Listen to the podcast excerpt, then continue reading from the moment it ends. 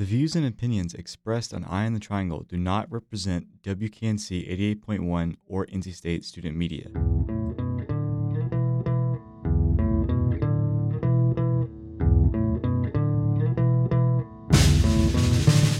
Your dial is currently turned to Eye on the Triangle on WKNC 88.1 FM HD1 Raleigh. Thank you for listening.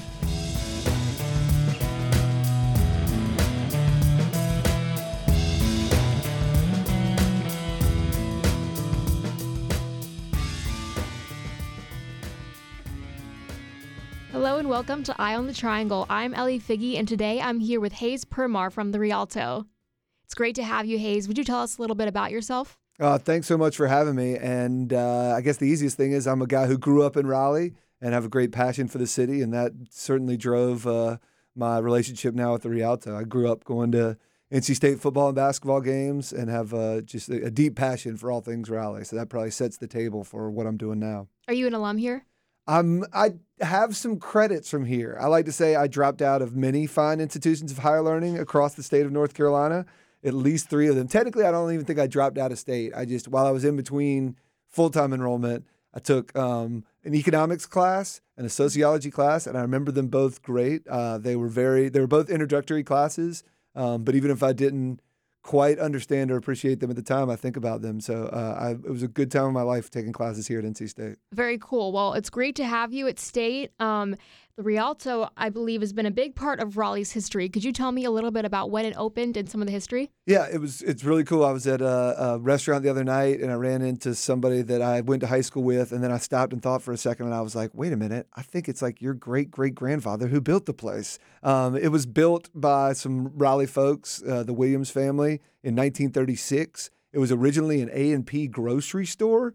One of the, you know, people complain now about um, checking out your own groceries back in the day, you didn't even go get your groceries. Like you walked and, t- and, told the clerk, "I need some flour, I need some eggs, whatever." They walked there and got them. And the A and P was one of the first ones where they said, "Why don't you just go grab what you want, and then we'll check you out at the end." So then in 1942, it became a, a theater. Um, I think it started out doing all kinds of entertainment, live music, performances, uh, movies, and then it was the Colony Theater was its original theater name for about 40 years. By the end of its run as the Colony, I think it had gotten into maybe some more seedy movies. So when new owners came in, they decided it needed a fresh name because people maybe didn't associate the colony with the with its great past, but instead its more recent present in the early '80s. So they renamed it the Rialto, um, and that's what it's been as long as I remember it. My life, uh, 45 years now, um, it's been the Rialto, and for a lot of its history in the last 20 years, it's been just movies art house films, independent films. But when I was growing up in the 80s and 90s, it had this great run of live music.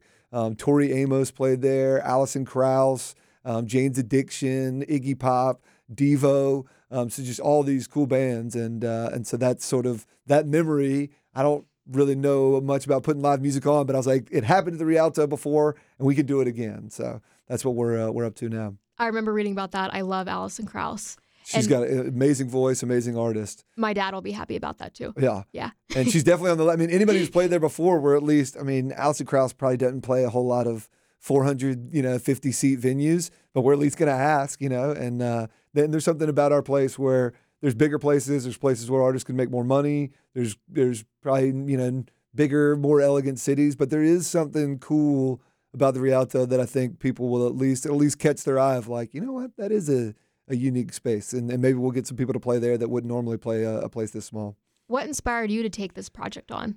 Um, a few things. I mean, you know, I, I I would say the pandemic, like a lot of people, you know, just affected life view and what you wanted to do, and sort of, uh, you know, in a uh, for as many bad things as it was, it was kind of a reset for a lot of people. I used to work in sports media, and I had several other colleagues that worked in sports media that's kind of said, hey man, these hours are, are a little weird. And uh, and my kids, I got more time with them during the pandemic. So there was some of I was looking for a new passion. Um, a neighborhood theater coming up for sale is the only thing that maybe happens once or twice in a lifetime. So it certainly wasn't something I was planning on. But when it became available, I was like, well, maybe this is the passion I'm looking for. Um, I just I feel like I know the neighborhood. It's the neighborhood I grew up in. It's the neighborhood I uh, live in now, and so it felt like you know right place, right time. And then I just, uh, when I started bouncing the idea off other people, I'm like, is this crazy? I don't really have a lot of experience doing this. Do you think I could do it?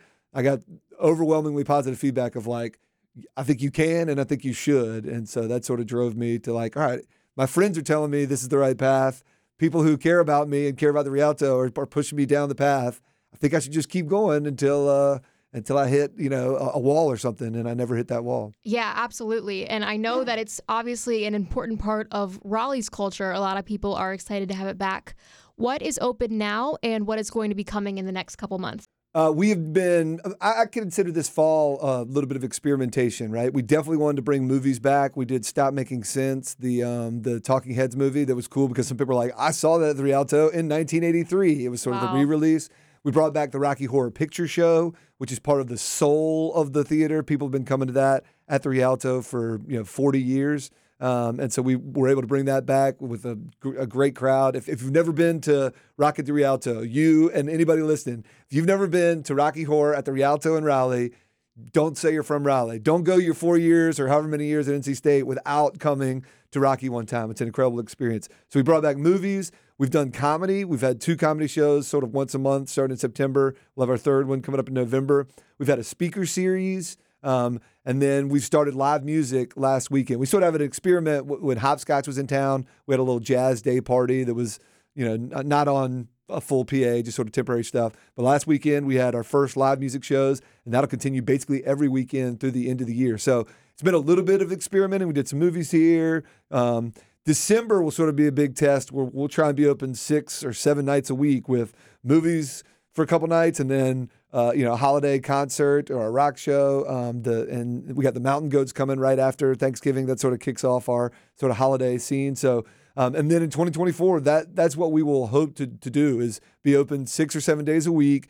Multiple nights where we're doing movies. Sometimes there'll be themes or like with movie clubs, like a Grindhouse movie club that does something once a month. And then on the weekends, mostly music, sometimes comedy, and just be this real cool eclectic mix of doing all kinds of things and all kind of audiences coming through there. One of the things we're super excited about our live music lineup is all the different kind, t- types of bands. Like last weekend, there was a band opening called the 180s on Friday for a guy named Will Hoge, who's sort of somewhere in that rock Americana you know genre. He's out of Texas. Everybody out of Texas has a little bit of a country feel to him. Mm-hmm. Uh, but then on Friday night, it was a band called Mike M M Y Y K K, but it's pronounced Mike. And then Sonny Miles, a guy who actually went to NC State, incredible artist. And so just two different audiences, two different sounds, and back to back nights. And both seemed really happy to be there. And we were honored to have both play there. So really trying to keep that up and bring different audiences and different styles of music through there is going to be big and important to us. Yeah, that's a that's a good one. There's a couple NC State alum bands. I think that there's Weston Estate, if you've heard of them. Okay. There's By George. I've heard, definitely heard of them. Yeah. I think I've seen them play somewhere. So I've been trying to, you know, I I, I may have mentioned this, but I love live music and I love comedy, but nowhere in my, I don't really call what my life is. I don't really have a career. I've got a life more than a career. You know, I try try different things, do different things, uh, but I do not have any experience in live music or comedy. Um, so I've been learning them, and so it's been kind of fun. I try and you know I'll sneak in the back of Charlie Goodnight's after a show started um, with their permission, but just catch a couple comics when I can. I'll go down to Lincoln Theater, try and listen to some bands. Um, there's a band that's been on the scene for a while, but I know they're NC State alums, Chatham County Line. Um, I believe, yeah. I don't want to get ahead of myself and announce a show that isn't official yet, but I'm almost sure we'll have them coming in 2024. So, uh, oh, but yeah, I need amazing. to look into get by George on the uh, on the list as well. In American Aquarium, we yep, had them yep. play at. They they were awesome. Loved them. They're on our radar. I've we've spoken to somebody about them. Um, they I think they would be a perfect fit for the Rialto. Um, so yeah, uh, any uh, uh in, NC State, Raleigh, local bands. Um, I grew up with bands that are they're now in their like 50s, but I still think of them as like local garage bands, even though they've done big tours like Dillon Fence, the Connells, um, some of these names that are you know uh, maybe more dad rock. Uh, and uh, I'm not a dad, but I'm sort of of the dad age. So, um, but yes, we we um, we want to try and do all kinds. The ones that hit nostalgia for 45 year olds and the bands that are actually still uh, you know up and coming right now. So. Very cool. Well, that is awesome. I wanted to ask a little bit more about what we have for the Christmas movie lineup. How exactly will that work? Um, we should be announcing it. God, we should have announced it this week. It's so uh, uh, without boring you, movies is another thing that I didn't have any experience in. So I'm learning through a booking agent, and we had to sort of get set up with all the studios and They they want all kinds of information from us, uh, and then you can book you know the, the old Christmas films. The ones that we've got lined up are most likely the ones that you would guess uh, as Christmas favorites. So like Elf, Home Alone, Christmas Vacation, It's a Wonderful Life is always um, super popular and uh, at, at the Rialto. So all the, the sort of the throwback classics. I might sneak a Die Hard in there because I like to call that a Christmas movie. Um, but yeah, we should be announcing the full lineup, and those those will I'm at, we, we want to make it like not just a Christmas movie, but a Christmas party. We want to have like a, you know a small jazz trio playing Christmas carols out in front. I might make the audience sing some Christmas carols if I'm feeling in the spirit. Um, costume contest, all kinds of stuff. So uh, it'll be a lot of fun. That sounds like a lot of fun. Yep. Do you have a favorite? My all-time favorite is probably Christmas Vacation. Um, any of the ones I named, I would be happy if I if I showed up and and and was told there's a Christmas movie being played, but we're not going to tell you which one. Any of the ones I named would be it, but Christmas Vacation probably takes the cake for me. I think it came out in '89, so I was probably 10 or 11 years old. So I sort of grew up with it, and it's a state of classic for me. What about you? Do you have a favorite Christmas I movie? do. It's Miracle on 34th Street. So that original. Okay, all right. That's we will. That was in the consideration. Um, we we may still have a slot to work that in. We'll see what we can do for Okay. you. Well, if you do work it in, I would. I, that would make me very happy. All right. We'll, The we'll- original we'll one. Try. Yeah, yeah, yeah. No, no, re, no, no remakes. yes, yes. 90s remake is fine, but the original one's my favorite. All right. I like it. This is a question that I ask everyone, especially in the local area, at the end of the interview. What is your favorite Howling Cow ice cream flavor? Ooh. All right. So I gotta confess, Raleigh's got a lot of great ice cream, and I'm I'm just saying, Howling Cow doesn't. It's a little bit of a travel for me. I got good ice cream closer to where I am. Right. If I lived on a different part of town, I'd hit Howling Cow more.